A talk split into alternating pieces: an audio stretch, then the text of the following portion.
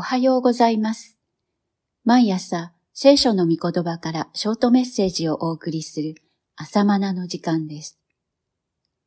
今朝は、出エジプト記8章からです。パロは、モーセとアロンを召して言った。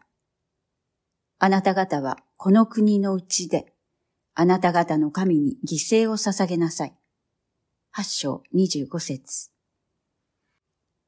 首都は何者だ？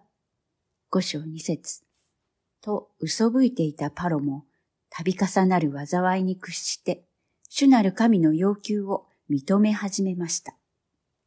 しかし、二十五節はパロの妥協案に過ぎません。神を礼拝してもいいけれど、エジプトの中で礼拝しなさい、と。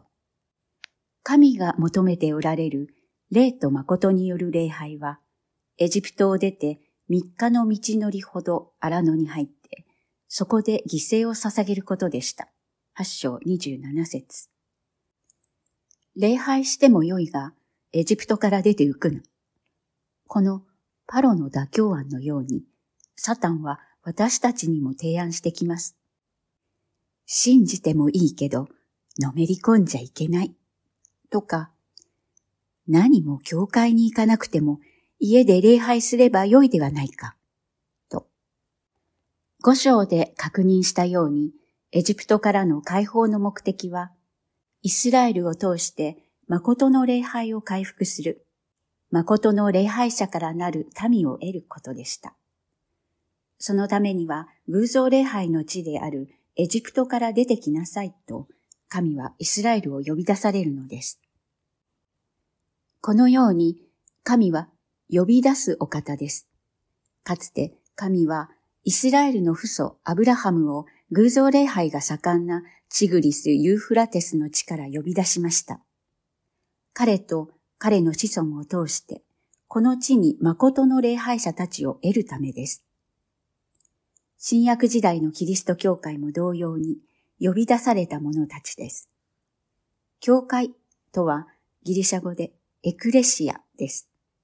それは呼び出された者たちの集会という意味です。私たちクリスチャンはイエス様によってこの世から呼び出された者たちです。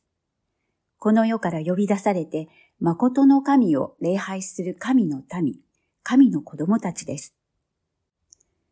何も三日の道のりも離れて礼拝しなくてもエジプトでできるじゃないか。そんな提案を受けて私たちの信仰は鈍ります。つかず離れずの信者とか、燃えもしないが消えもしないくすぶり信者になっていないでしょうか。互いの信仰が燃やされるよう祈りましょう。信仰の火を燃やすために互いに集まりましょう。それが教会、すなわち呼び出されたものの集まりです。